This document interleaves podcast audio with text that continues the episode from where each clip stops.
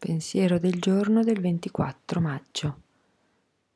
Ricordando i buchi che mi scavavo da sola, ho finalmente capito che molte delle mie depressioni sono causate da un mio difetto di carattere, procrastinare.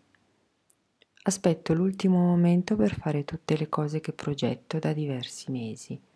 Quando le scadenze arrivano tutte nello stesso momento, non è possibile raggiungere tutti gli obiettivi e allora mi faccio venire un sacco di sensi di colpa.